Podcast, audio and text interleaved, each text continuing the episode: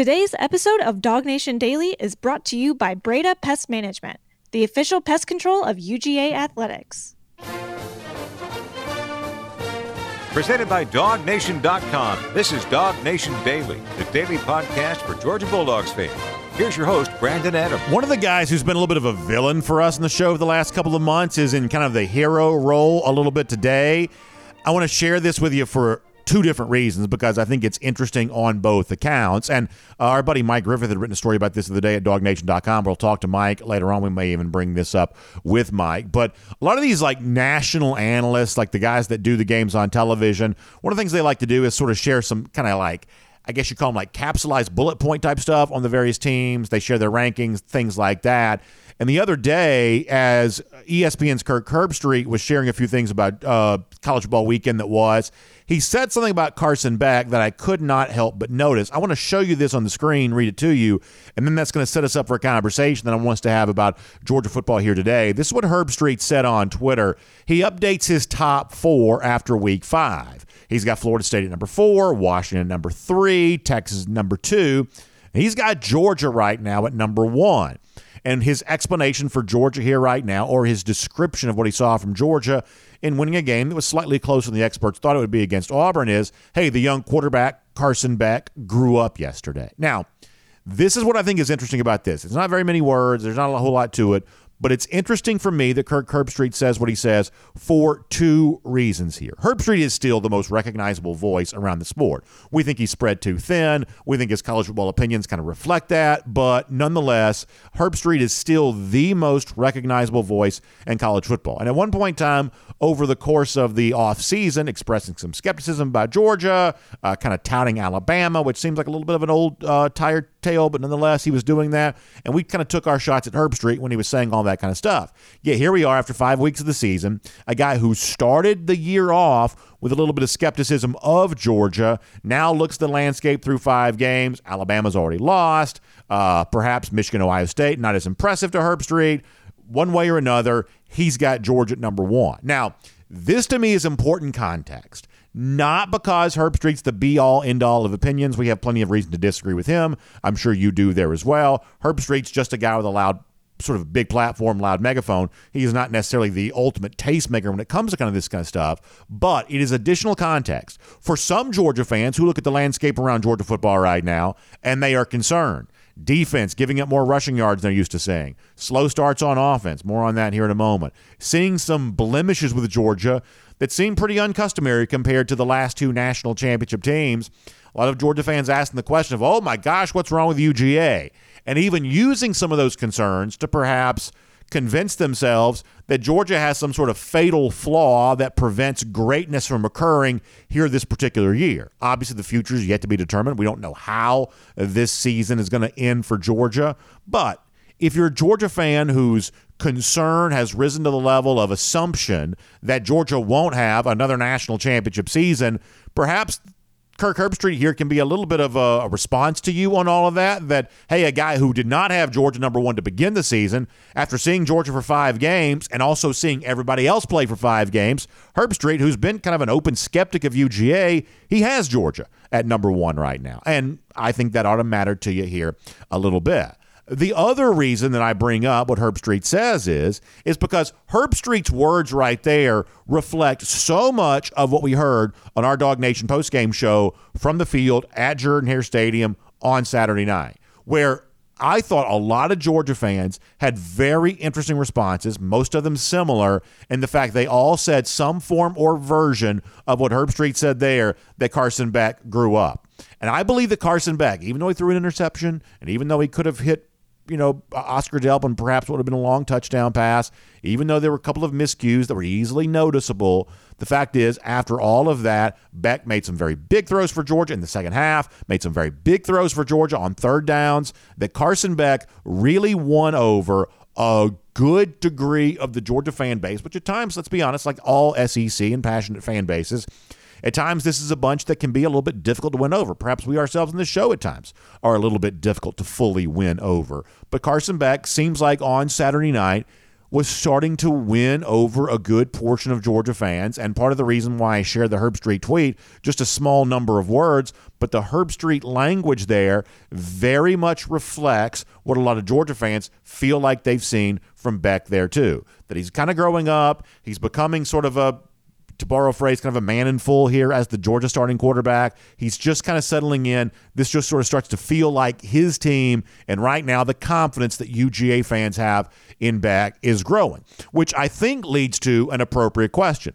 All right, well, what's next? If he's passed the first test, which was final win against an SEC team, that was South Carolina, come from behind win in that game, by the way, may have counted as the second test. Third test for Beck is okay, well, you've done it at home. Now can you go out and do it on the road? Beck passed that test, as Kirby Smart's pointed out. There weren't any kind of procedural penalties. Beck didn't seem shaken or rattled, seemed very much cool, calm, and in control. That's the third test passed. What is the next test for Carson Beck to pass as he, to use the words of Kirk Herbstreit, as he continues to fully grow up and fully mature into the role of a Georgia starting quarterback, not just for any team, but a team that has aspirations of winning the national championship.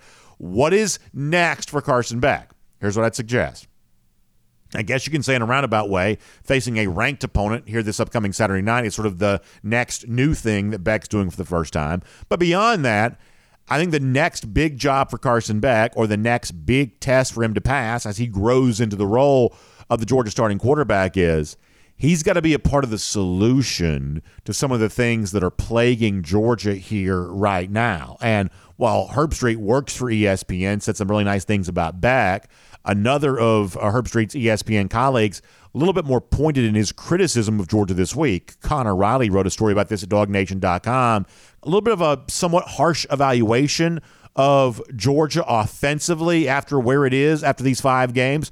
Bill Connelly, sort of one of those, and I, I say this lovingly, but sort of math nerd type guys, super into all the analytics, the advanced ta- stats type stuff.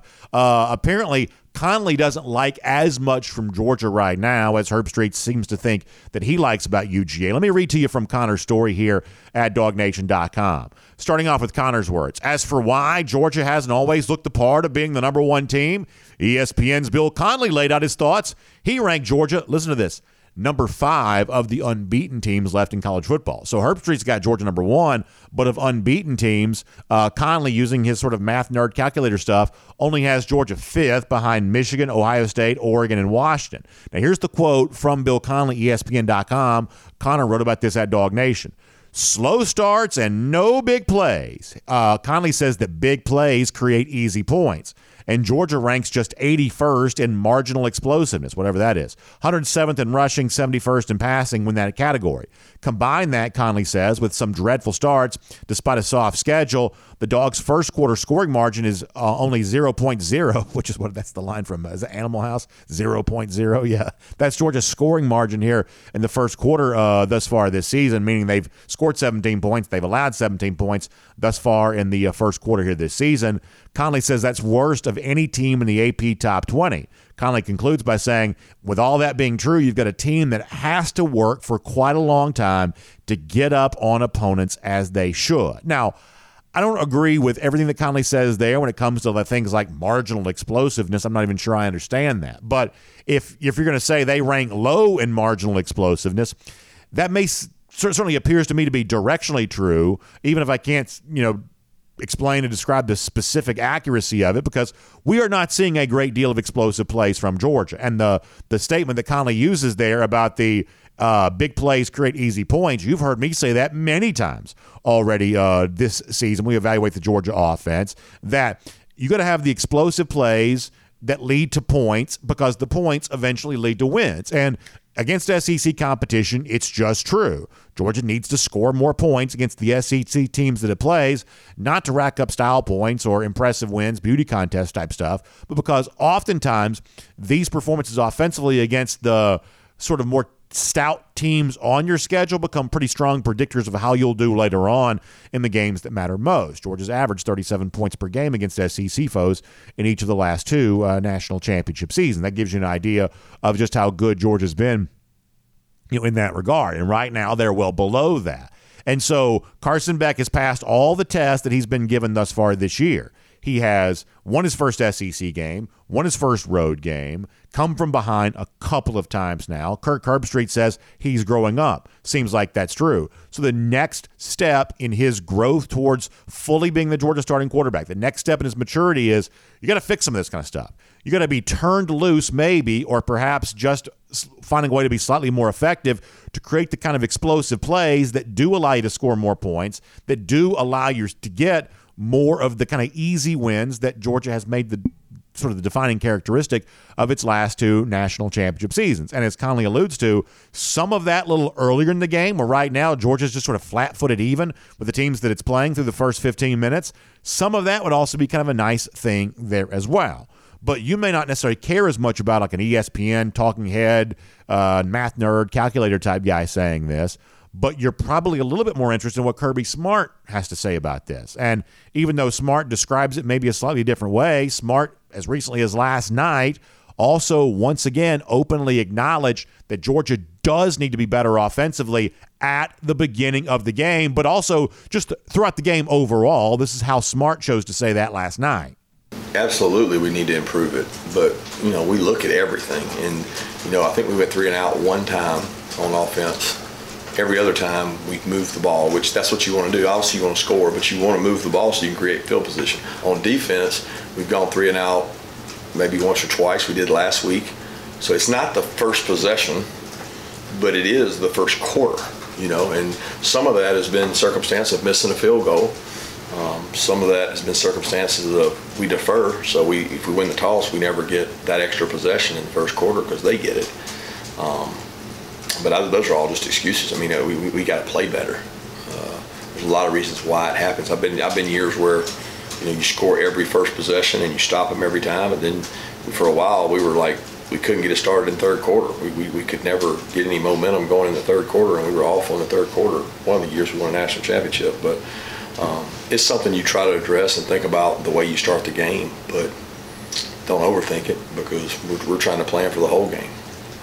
That's a small point, but I do think it's really important that while we kind of fixate on the fact that weirdly it's been the first quarters of games which Georgia had the biggest issue, the truth is is that it's really more about the total number of points scored per game, the total number of big plays collected during the game that result in the kind of scores that give Georgia a chance to have some slightly easier wins. It seems like a lot of this is clustered in the first quarter, but if you fixate on how do you start faster, how do you start faster, how do you start faster, I think you perhaps miss the larger story, which is how do you just be better offensively in general? Forget the fact for a moment it's all clustered in, or at least a lot of it's clustered at one particular time during the game, and just look at the larger big picture of against a team like Kentucky, who this year has actually produced more plays of 20 or more yards uh, than Georgia has, despite the fact that Kentucky plays slower than just about anybody in the country. Um, how do you produce the kind of explosive offense on Saturday that gives you a chance to get the kind of easy ish, anyway, two touchdown uh, win that the experts think you're supposed to have against the Wildcats? Well, Carson Beck, I believe, plays a big role in making that happen on Saturday. And the good news is when everybody looks at Beck right now, it certainly seems like a lot of people are seeing some version of the same thing. Georgia fans were pretty happy with Beck after the game against Auburn on Saturday. He earned some, at times, difficult to earn praise from UGA fans for how he performed. Kirk Herbstreit, who's kind of viewing this more from a sort of a 10,000 foot perspective, he had some nice things to say about Beck there as well. Everybody seems to be saying something pretty similar. Looks like he's growing up. Looks like he's becoming more comfortable in the role of Georgia starting quarterback. Well, Saturday night, the big stage against a ranked opponent who also happens to be undefeated, coming off a big win against Florida, Saturday night is a great opportunity for Carson Beck to show the next phase, the next development of that maturity. Go out, make some big throws, connect on some big completions, get some explosive plays, score more points. And if that happens, perhaps Georgia takes the next step towards being the kind of dominant elite team that we expect the Dogs will be before the season comes to a close. My name's Brandon Adams, and this is DawgNation Daily, the daily podcast for Georgia Bulldogs fans, presented today by Breda Pest Management. We're glad to have you with us, no matter how you get to us. Video, 10 a.m. across all video platforms, 945, first and 15, dawgnation.com, Dog Nation app, radio noon, Athens, Sports Radio 960 The Ref, podcast all over the place. By the way, specific message for those that listen via podcast or who know someone who does this is coming up in a second. It's massively complicated, but I'm going to walk you through this uh, something pretty important here in a moment. I'm going to try not to bore you to tears, especially for those that are not impacted by this at all. That's coming up in a moment. Uh, prior to that, though, big thanks to Breda Pest Management who make this show possible because all these platforms we try to be on them all and we try to function, you know, well on all of them. Breda Pest Management making that possible for us here today. And of course, I know Matt and the entire team over there at Breda Pest Management. They're also very excited about Brocktober as well, which we are in here right now. More on Brocktober here in a little bit too. But Breda Pest Management, they're the official pest control provider of UGA Athletics. They're going to be keeping bugs and critters and including the Wildcats out of Sanford Stadium on Saturday, at least out of the end zone, hopefully anyway, on Saturday, because Breda Pest Management takes care of all of UGA's athletic facilities, keeping them termite free, bug and critter free, uh, flying squirrels, things like that. I don't know if flying squirrels are getting into Sanford Stadium. I certainly hope not, but they can get into your house. And if that becomes the case, you want the folks at Breda Pest Management to help you get rid of them because in Georgia, stuff like that can kind of happen from time to time. Or perhaps for you, it's a little bit more simple, straightforward type deal. Maybe you're just tired of whatever company you're working with because your cost of service keeps going up. You get that letter in your mail, termite ter- coverage getting more expensive. Everything seems to be getting more expensive. So finding way to save money when you can, really important. That is what Breda Pest Management helps you do. So find them online, bredapest.com, B R E D A, bredapest.com. One more time, bredapest.com, B R E D A, bredapest.com.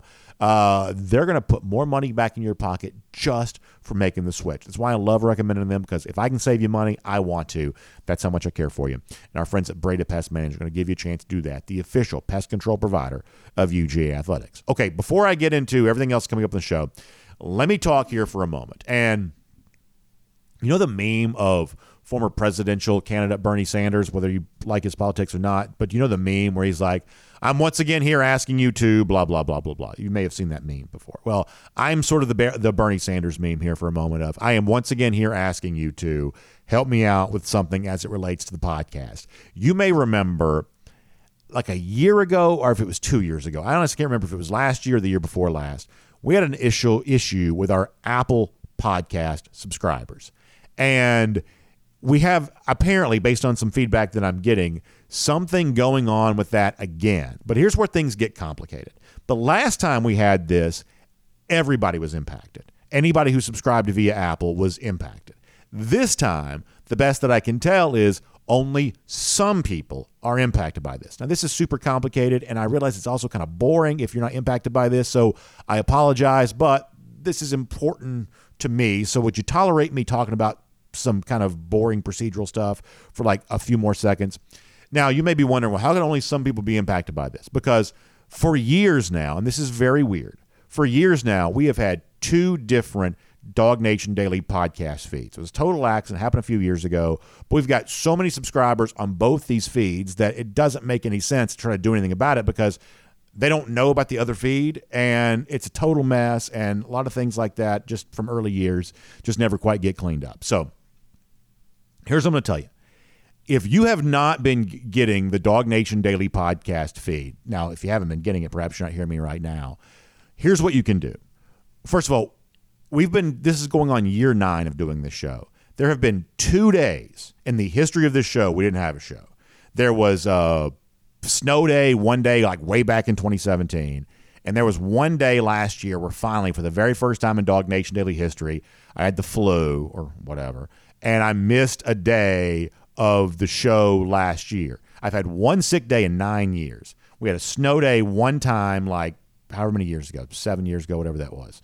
Um, and that's it. Other than that, we never missed a day. So if the show doesn't show up, it's not because we're not here, because we are never not here, to use a, a double negative. So there's always something weird going on if the show doesn't show up. We never miss a show. We don't miss shows. I don't get sick. I don't get headaches. I don't feel discomfort. Um, we don't miss shows. Um, so always know that something's weird if the show doesn't show up. But the second thing is, is if you have been in any way impacted by this, you can either do this. You can go search for DawgNation Daily in Apple, find the other podcast feed, click in there, and the shows have been loading just fine, the best that I can tell. You can also listen via Spotify, which I think functions pretty well, any of the video players, uh, directly through SoundCloud. There's a lot of platforms we try to make the show on. So I realize that's mega complicated and tedious and boring, but that's the issue there. Now, here's my request. If someone's impacted by this, there's a very good chance they're not listening to us right now. So, and I said this the same thing year or two ago. We're going to do this like high attendance Sunday at the Baptist church when you're growing up. We're going to go out and we're going to do some outreach on the backsliders and get them back in here. So if you know somebody that listens via the Apple Podcast player, I want you to tell them BA told this long, complicated spiel about an issue that's affecting some people via DawgNation Daily on Apple. And he had this whole complicated thing about how to go find the show if you're not getting it. Now, eventually, we're going to get it fixed for both of the subscriber groups within Apple. But for now, they may have to go find the other feed in Apple or listen on Spotify or one of the video platforms that we're on. And now we actually archive the show every day at dawgnation.com, which is actually something we've been doing for a couple of months and I haven't made too big of a deal about. But it's also easier than ever to find the show because the video is now archived at dawgnation.com, a, a site that you're probably already visiting on a regular basis anyway. So I've talked about this too long. Probably, you know, kind of lost some people in the midst of all of this. But just one more time, some Apple Podcast subscribers have been impacted by I don't even know what. I never understand any of this stuff. So if you know somebody who does like to listen via Apple, do me a huge favor. Try to help them out. Tell them what I said. They can either find it on the other DawgNation Daily that's floating around the Apple search function somewhere, Spotify, on video, including now archived at dawgnation.com. And if any of that doesn't make sense, hit me up, uh, HMU, and I will try to help you and walk through that. And by the way, to those of you who are always kind enough to point out to me when something goes wrong, and unfortunately, that's not an infrequent occurrence. But when when something does go wrong, a few of you always, hey, BA, just want you to know, blah blah blah. I am so so grateful for those of you who uh, do that. Thank you, thank you very much. And with that, we're going to move on and actually start talking about what we're paid to talk about, which is Georgia football. So before we're done, it's uh, Mike Griffith here. Mike will give us an update on everything going on in practice this week as Georgia gets ready for Kentucky on Saturday. Jake Fromm coming up in a couple of minutes. We're actually going to kind of shake things up and do Jake a little earlier here than we uh, typically do because Jake's got some really good things to say today. And before that, let's go around the doghouse. Poured today by our friends at Dr. Pepper. And after all that long, complicated spiel a moment ago, I could use a Dr. Pepper right now. But the thing that will get me back in a good mood is not just Dr. Pepper. It's also the month of Brocktober there as well. And we feel great about Brocktober right now because the thing that we're enjoying is the level of attention that Brock is getting. We think well deserved. And the whole point of Brocktober is three games this month Kentucky, Pat standing game against Vanderbilt, big platform, 330 CBS, the rivalry game against Florida. By the time Brocktober comes to an end, we think that Brock Bowers could not only be right in the thick of the Heisman race, he may actually be the Heisman leader by the end of this month based on the way that he's playing now and based on the momentum that seems to be growing in terms of Brock getting a lot of very appropriate attention. That's just a fun thing to consider here. And Brock has been a great player now for two years at Georgia, but Georgia has had so many great players the last couple of years. Oftentimes, greatness hides in plain sight, and perhaps it's not always been super easy to to uh, uh, observe just how great Brock Bowers has been. But moving into this year, a little bit different kind of Georgia team, a little bit different category of player for Brock now all of a sudden he's getting the kind of individual attention that he probably doesn't want. In fact, he definitely doesn't want it. You know, Georgia has never really sought out for any of its individual players. But in terms of the level of achievement that Brock continues to unlock week after week after week, something that's absolutely totally appropriate. And I tell you, we said this at the time. We get plenty wrong, but one thing we got right way back in July was is that SEC Media Days was a very important week for Brock Bowers because it was at that particular event that a lot of media people were introduced to Bowers for the first time, and the level of coverage, the level of attention he's gotten since then has been at a different level than it was before. Not to Bowers' liking, he doesn't seek out the spotlight, but sometimes it's our job to shine the spotlight on guys who are just doing it to a higher degree, and no one's doing it to a better level than what Brock Bowers is right now. And at that event yesterday, a guy named Brad Crawford, who writes for 24 7 Sports, I'm going to show you this on the screen, uh, what Crawford wrote on Twitter he said yesterday, is Brock Bowers a legitimate Heisman contender? So you're seeing a lot of these riders, national type guys. Bowers, Heisman, same sentence. That's kind of the whole deal about uh, Brocktober right now. This is working. Uh, Brad says, going back to SEC Media Days, I asked him what it would take to win the award. Right now, Crawford says that Bowers leads number one Georgia with 30 catches, 413 receiving yards, and three total touchdowns. So, way back in July, what did Bowers say about the possibility that he might win the Heisman Trophy? Something that is very realistic, I believe, here right now. These are the typically shy, not shy maybe, but certainly humble and, and demure words from Bowers on that particular topic. Here is Brock on the notion that he could win the Heisman Trophy. If you're that guy this season, what kind of year would it take out of you to be a finalist for that award?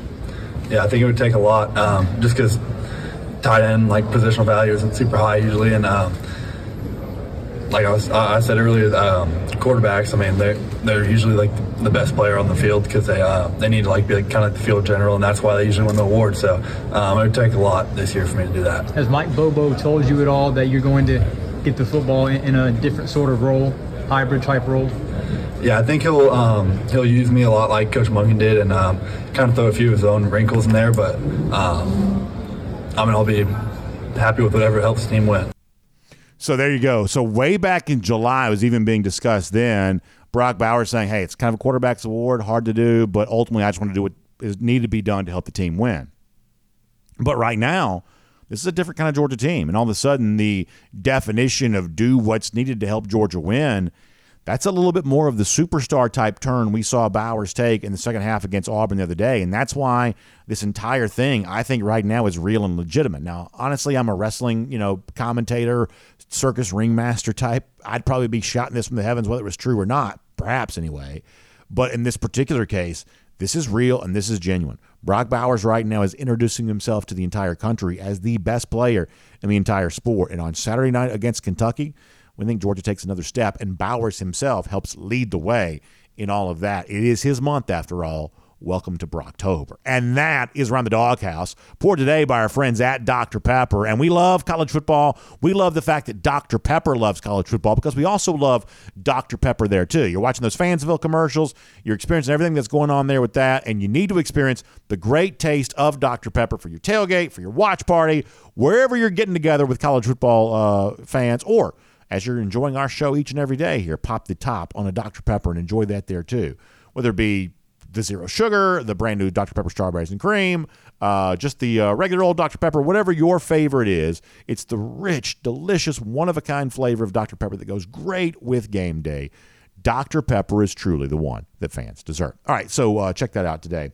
Really good stuff on all of that. All right, it's Mike Griffith before we're done. Mike's got some interesting things to say about Georgia playing Kentucky on Saturday. Also, Mike pretty instrumental in helping uh, us get together for a really, really cool event taking place. Uh, later on in a couple of weeks with the former uh, beloved Georgia football coach Mark Richt. We'll tell you all about that here coming up in just a little bit, too. But for now, more on Bowers, his Heisman candidacy, and the performance that he's had thus far this season.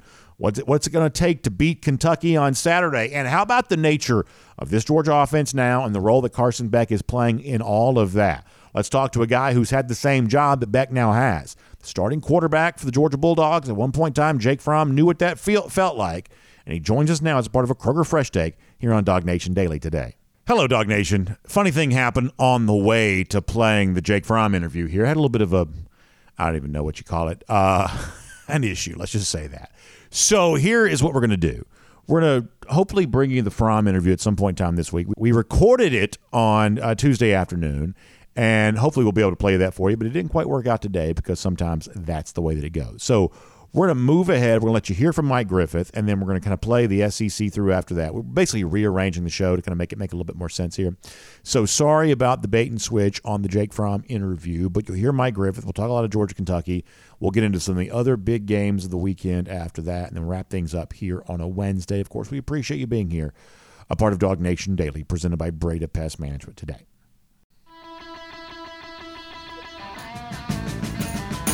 From Athens and across the SEC or wherever the recruiting trail may lead, here's a DawgNation.com insider. Time for a Georgia Farm Bureau insider update with uh, Mike Griffith. Obviously, a lot to talk about when it comes to Georgia and Kentucky coming up on Saturday.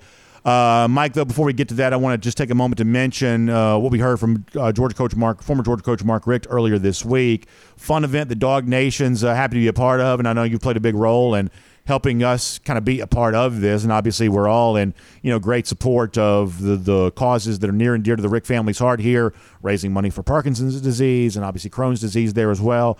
Two uh, diseases that cause a lot of discomfort for a lot of people, and so if we can do anything to kind of get us closer to some breakthroughs and research and cure, obviously any kind of money that can be raised is huge on that. So give me a quick thought here on what's going to go down on a uh, Wednesday, October 18th with the uh, the Dog Bowl there with uh, Coach Richt at the bowling alley and some fun stuff going on that DawgNation's lucky enough to be a part of.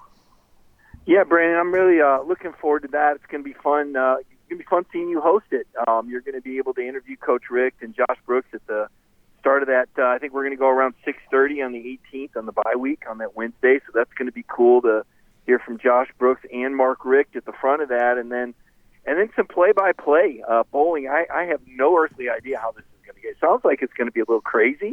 We don't know how crazy. I know BJ Sweeney, our boss, is kind of holding his breath, but uh, as long as you're holding the microphone and we've got access to players on every lane, I can't wait to see who we interview and and uh, you know how much fun that's going to be to see those kids having fun and in their element. They're competing for these weight belts, and uh, you know I was telling uh, Coach Richt, I said, um, you know, you know, it's cool. There's going to be some former players there like Jon Stinchcomb and David Greene. He goes, yeah, these guys are going to be competing. He said, uh, Pollack's going to be there. I said, oh, well, then we yeah. probably won't get Pollock. He goes, oh, no, no, I can make David talk. I said, oh, wow, okay, here we go. So this is going to be a fun event, uh, different, unique, and really cool that Coach Richt chose DawgNation uh, to be the the uh, media uh, intermediary to live stream it, and and obviously having you host it's going to be a lot of fun as well. How much fun was it seeing Richt and Kirby together? You know, on yeah. Monday, two very different eras of Georgia football, and in some respects, from a personality standpoint, at times they seem you know pretty different too. But we know how much respect Kirby has for Richt, Obviously, a guy that once gave him a job, and you know clearly, uh, you know Kirby from afar saw the success that Richt was having as a precursor to the success that Coach Smart's enjoying here right now, and to see both those guys in the same building on on Monday, interacting with each other a little bit, sharing some laughs. Uh, I know for me, longtime Georgia fan, really fun to see that interplay between the two, and I, am sure for you, uh, kind of a nice thing to be in person for as well. Yeah, magical. You know, I mentioned to Coach Richt about the, the press conferences, and I knew that Kirby would do anything for him. And um, you know, Kirby's so loyal to the program, and he's so loyal to people. And like you said, uh, you know, Kirby was on that SEC championship staff. Coach Richt had hired him. Really wanted to hire him for defense, but there wasn't a spot. Uh, so he had a running back job, and he, you know, hired him for that. The plan was to keep Kirby and uh, move him over to defense. But obviously, Kirby went with Nick Saban and the Dolphins after that one year. But Kirby doesn't forget people that helped, and he's got a ton of respect for Mark Richt. And you know, one thing that seems to get lost a lot, you know, in a lot of other fan bases is, you know, well, if this coach is gone, you know, we got to pick between this two, these two guys, and the new guy's the good one, and the old. Georgia's unique in their lineage of coaches. There's a ton of respect, and you know, we've had Kirby on DawgNation before when we had Coach Goff on, and Kirby was a surprise guest, and Obviously, you know, Coach Donnan has been on our pro. It's very Georgia has a very unique lineage of how their football coaches get along, and there's been very good continuity. And I think that's a big part why Georgia leads the nation in the longest active bowl streak. I mean, Georgia football has just never seemingly been bad. It's just never been bad. I mean, the down cycles really haven't been that down, and I think some of that has to do with the way the transitions have gone, the way Coach Dooley oversaw the program and, and then just the individuals. And, and you're right to see Kirby and Coach Richt in the same room was really cool. And uh, Coach Richt with some really funny jokes there, Brandon, about uh, you know if, if in today's world the NCAA would would give a guy a two game penalty for winning a belt, a yeah. championship belt at a charity event. A, a pretty clear reference to Todd Gurley uh, but it was it was fun. It was unique, and uh, it was it was a historical moment. I think. So shifting gears to Saturday's game against Kentucky, you know I've got respect for what this Kentucky team has done. I think the Florida game changed a lot of that for me. Early, early in the year, I wasn't so sure it's undefeated record, but on a sort of game to game basis, not quite so sure that the Wildcats have been all that impressive. But I think after five games now, including an SEC win against the uh, Gators this is a Kentucky team that I think does what it does very well. It controls the pace, controls the clock, and yet finds a way to be, you know, somewhat explosive within their deliberate style of play, which I think sets themselves up to be pretty dangerous on Saturday. In other words, as a Georgia partisan here, as someone who's clearly not, you know, solely an objective observer, I want Georgia to win, and I do believe that this game's going to be tough. I think that Kentucky is going to give Georgia a pretty solid fight on Saturday. And while I expect Georgia to come out on top, I don't expect it to come on on top without a fight, and I'm guessing this game probably closer than the experts think it's going to be. What's your early read on Georgia Kentucky? Oh, you're tipping your hand on go with the flow, BA. I'm surprised. Usually, usually you wait until uh, Friday to tell us that. Yeah. Um, I, you know, I, I I like this game for Georgia. I like this matchup for Georgia. I think it's a good test. I think it comes at the right time. I think it's the dose of of challenge that this Georgia team needs. I think at Auburn, you know, a little bit of a slow start, and you know, to me, that was a really good win. I, I know I said last week I thought that would be a close game. It was. I think Georgia will win this game also. I, I don't know about the spread. It's kind of hard to forecast. You remember a couple years ago, Kentucky scored with like two seconds left to cover. I mean, they do that.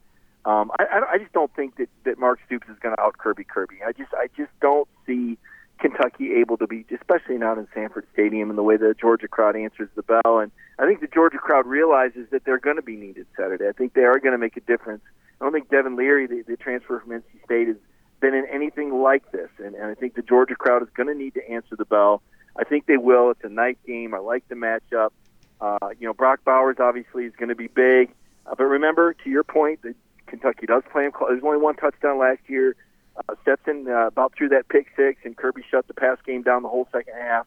Um, I never thought they were going to lose last year, but uh, that that wasn't a pretty game. That wasn't a pretty game last year, and, and Kentucky makes it not a pretty game. They're physical.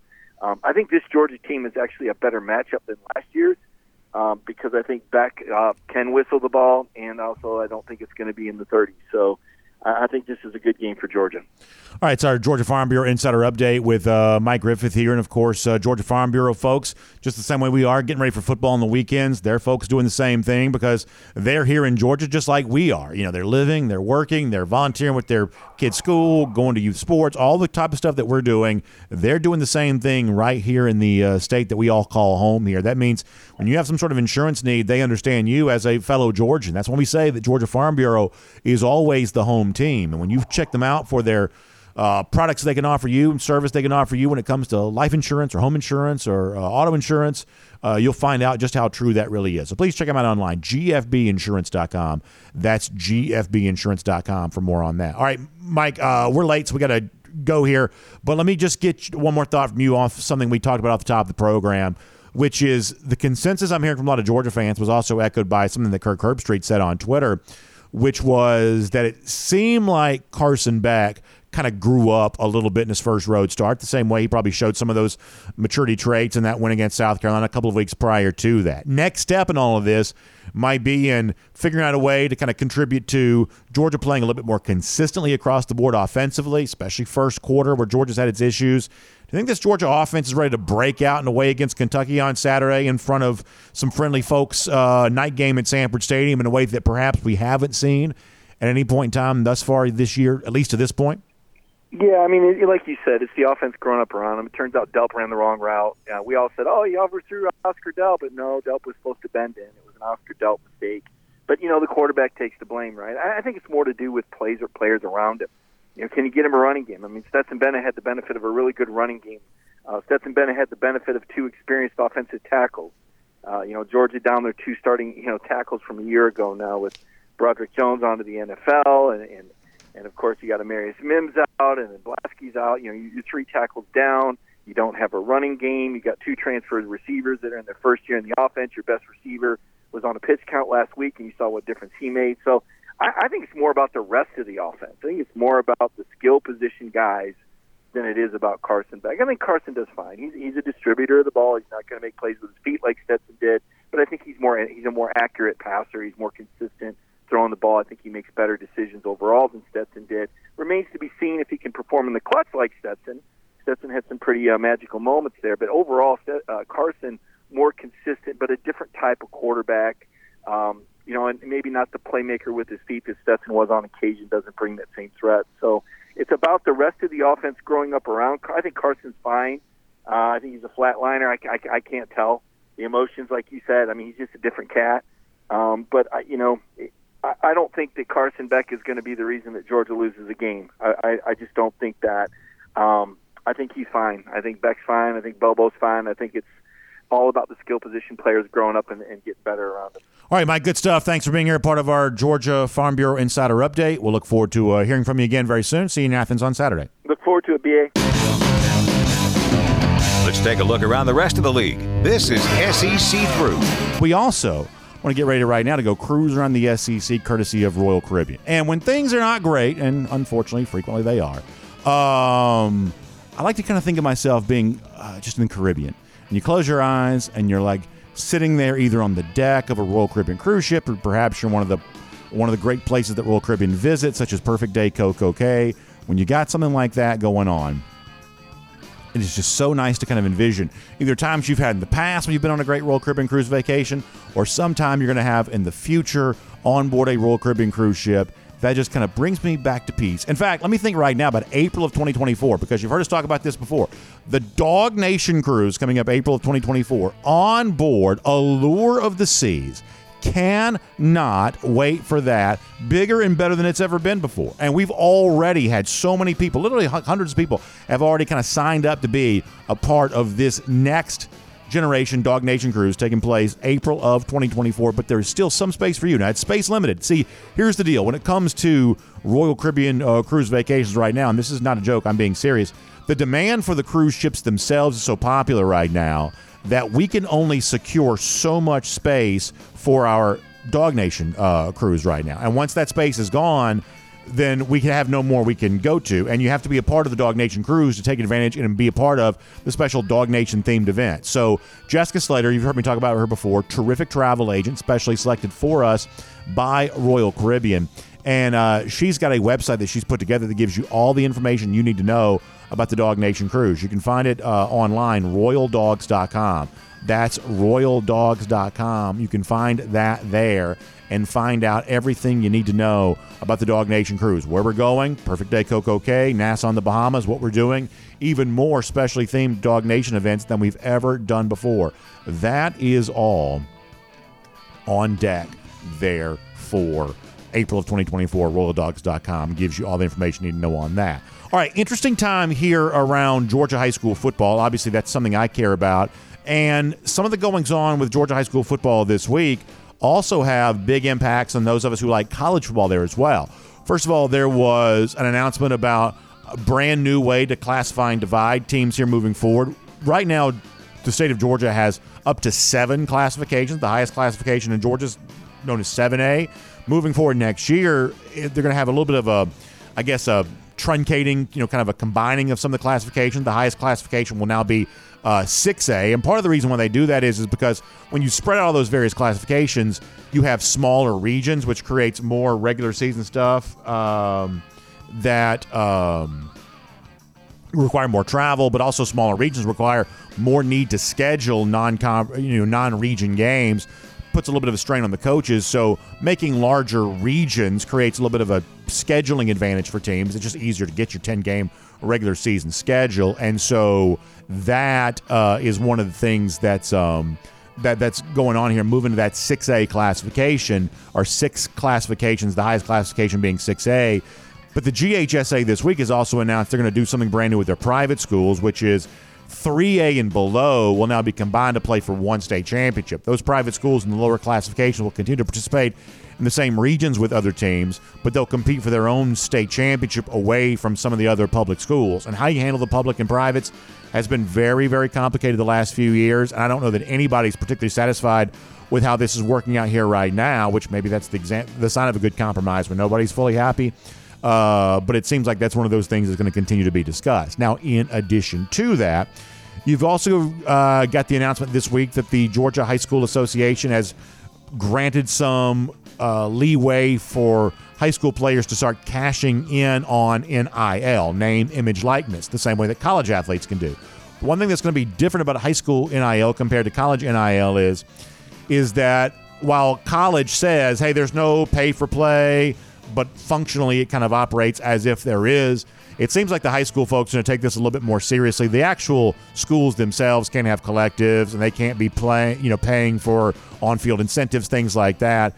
This is really supposed to be. Now I use air quotes around "supposed to be" because ultimately, you know, a, a lot of this stuff, uh, uh, you know, sometimes is sort of said to be one thing, ends up kind of being something completely different. It is supposed to be, uh, you know, one of those things for only the top athletes who have a lot of measurable NIL value, the likes of which the kind of the high five star and four star prospects, things like that. This is really just supposed to be for them to not have to wait to kind of cash in on all that. We'll see what kind of unintended consequences there turn out to be on this because in almost everything, anywhere, anytime, there are some degree of unintended consequences. So we will see uh, what those end up being for this. Uh, but there is a new horizon here with Georgia high school football the allowance for some NIL payments for some high school athletes. Georgia out in front of some other states that Florida doesn't have this yet, although I believe they're working towards it. Alabama doesn't have this. Texas doesn't have this. Carolinas, I think, haven't uh, haven't done this yet. Some states do. Some states don't. So uh, Georgia kind of moving to the forefront, at least with some of the states it typically competes with in terms of the supremacy of high school football and kind of paving the way for some of the NIL stuff. So uh, that is that. Let me also give you a couple thoughts here on some of the big games of the upcoming weekend. We're obviously talking a lot about uh, Georgia, Kentucky, and we will continue to do so. But there are other games of note on Saturday that are definitely worth your time. And we're going to learn a lot more about where, especially here in the SEC, where some of these teams stand moving into uh, this particular weekend. I think undefeated Missouri hosting LSU is fascinating. Now, I get the impression that a lot of people have kind of turned their back forever on LSU because of how bad their defense performed last week against Ole Miss. You certainly understand that, and a lot of folks really like what Missouri's been able to do. One of the surprising undefeated teams, at least at this point in the uh, schedule, and perhaps that continues. If it does, if Missouri finds a way to beat LSU, and right now, given LSU's really difficulty stopping anyone, um, if that if that be the case, then all of a sudden there's potentially more hype for the Georgia Missouri game in a couple of weeks, or at least beginning in November, because um, if Missouri wins this one, they could win the next couple there as well. There's potentially more hype for an undefeated Missouri coming in later in the year, first Saturday in November, uh, than there is right now for an undefeated Kentucky team coming in because it'll just be much later in the year. So I think what you need is a reconsidering right now the Georgia schedule.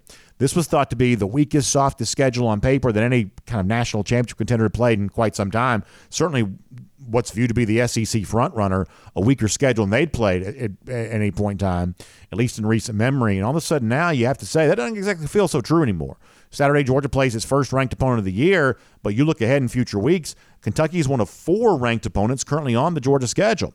And if Missouri wins against LSU, which you know, admittedly is going to be a tough task. Uh, Missouri's still about a touchdown underdog here in this spot. But if they were to find a way to win, all of a sudden Georgia Missouri becomes a very big deal, assuming that Missouri keeps that up prior to playing that game to begin the month of November.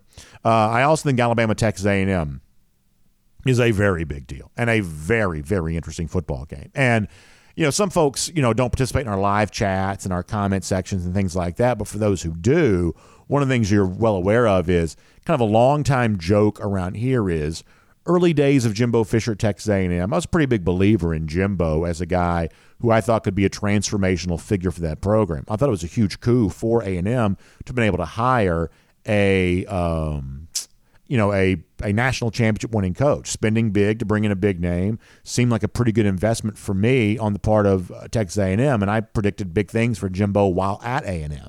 Obviously, that has not worked out. That's not been the case.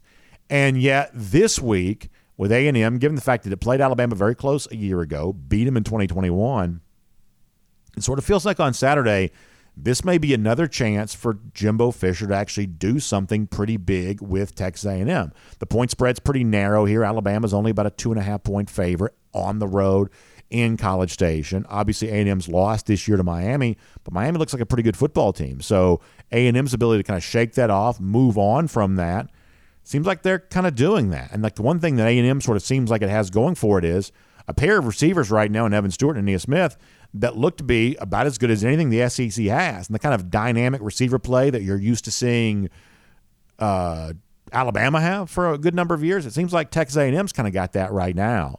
And so perhaps this is me, you know, buying into A&M again, only to be let down eventually for another prediction that turns out to be wrong.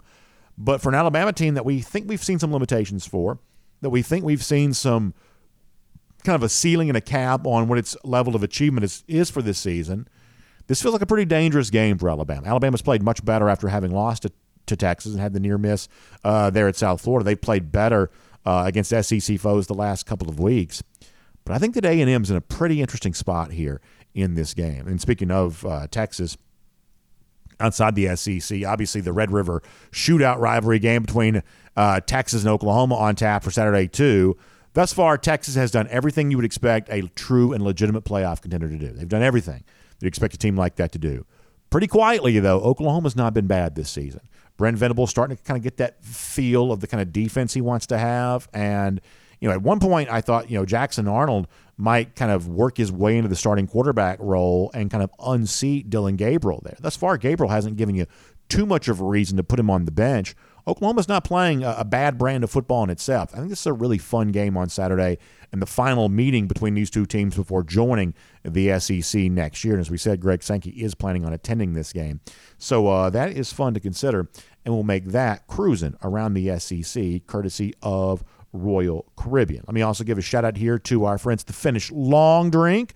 Obviously, getting ready for a big day long tailgates on Saturday. The weather's been amazing too lately, and y'all know uh, I like the Finnish Long Drink anywhere, anytime. But outside, when the weather's warm, I really, really like it. And today is one of those great days to be outside enjoying yourself a little Finnish long drink.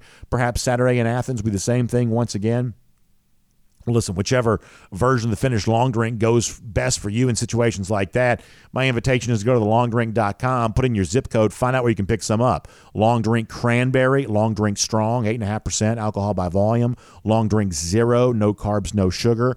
The traditional in the uh, in the blue can, the uh, the grapefruit flavor, the gin kick, all of that is just extraordinary. So make sure you uh, try uh, all of that today, or for a limited time, right here in the Peach State, you can enjoy yourself some peach flavored version of the Finnish long drink. Just a wonderful, wonderful thing to do, a wonderful thing to enjoy. You can do that. Go to thelongdrink.com, make it a big part of your tailgate and game watching get togethers coming up on Saturday. Finnish long drink goes great there on game. All right, so uh, golden shoe always fun thing to do on any day, but especially some days. It's always nice to have something to put a smile on your face. So let's give you one here. Our buddy Joel Sidney Kelly, such a talented graphic artist, shares this. We had some nice words for Carson Beck earlier in the show. Well, uh, Joel gives us here. You want some context for how well he's playing? Look at these numbers for uh, previous Georgia quarterbacks in their first five starts. Beck at a 72% completion rate, much higher than Stetson Bennett, Jake Fromm, Aaron Murray, Matthew Stafford, way more total yards than any of those guys. You know, similar number of touchdowns to, to guys like Fromm and Murray, uh, the best of that group, and just two picks, which also makes him fewer picks through his first five games. Anybody else there as well. So you look at the success that all those other quarterbacks had. That's really good company for uh, Carson Beck right now, and a very good story told in graphic form by our buddy Joel Sidney Kelly. That is good. We'll give him a golden shoe for that. Also, lousy stinking Gators. 24 days from right now, uh, Georgia beating up on Florida in a big rivalry game. Final game for Brocktober. That's a big one on that national stage. 3:30 on CBS. Uh, we think Bowers has a big show out moment. It comes to the hand of the lousy stinking Gators. Fun to think about that. We'll see all of you back here tomorrow. DawgNation Daily, presented by Breda Pest Management. We'll look forward to talking to you then.